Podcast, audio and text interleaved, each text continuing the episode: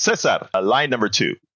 Yes, sir. Um, first off, Texas has a contract with a corporation run our jails, and part of that contract is a minimum number of inmates, or else the state is fine. And, you know, we need to get away from that because I bet there will be a lot less criminal if, you know, there's no incentive to incarcerate them.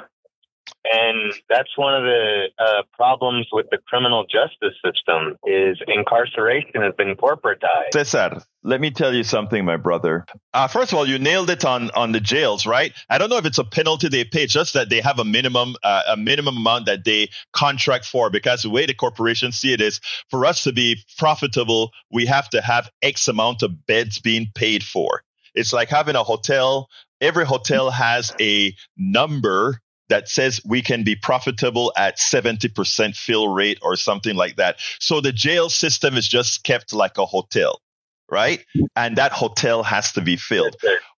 Whenever you privatize the commons, whenever the, you privatize, look, the corporations are not doing anything wrong, Cesar. Nothing wrong. Their goal is to maximize profits for their shareholders and to maximize executive bonuses, etc. That's the job of a private corporation. No, but wait, let, let me finish. That's a job. You're correct, sir. Yes, sir. That's the job of a private corporation. It is the reason why a private corporation should never, ever, ever be in certain parts of our social being. They should not be in jails. They should not be in healthcare.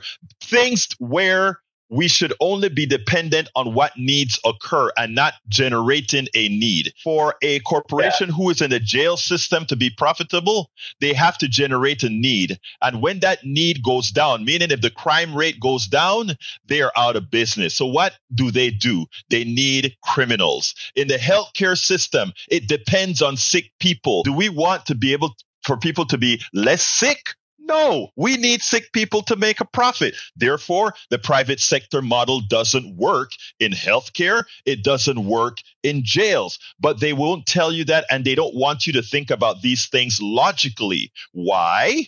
Because if you think about it logically, then they can't do the things necessary for them to make profit, which is what their job is. But what that means is at your cost. And that is where, in, in these programs that we have here, where people can freely think, that's what we do. Cesar, anything else you want to say? I wholeheartedly concur with everything you said because I don't understand and I don't think anyone will ever explain it because they don't want it known. When it comes to a corporation, they'll chip away at the foundation while enhancing the roof. Exactly. the foundation is you know, for the sake you, me, everyone who is at the bottom earning, you know, salary, minimum wage, whatever, versus the C-suite executive, the vice prin, uh, the vice executive. You understand what I'm saying? So, yeah,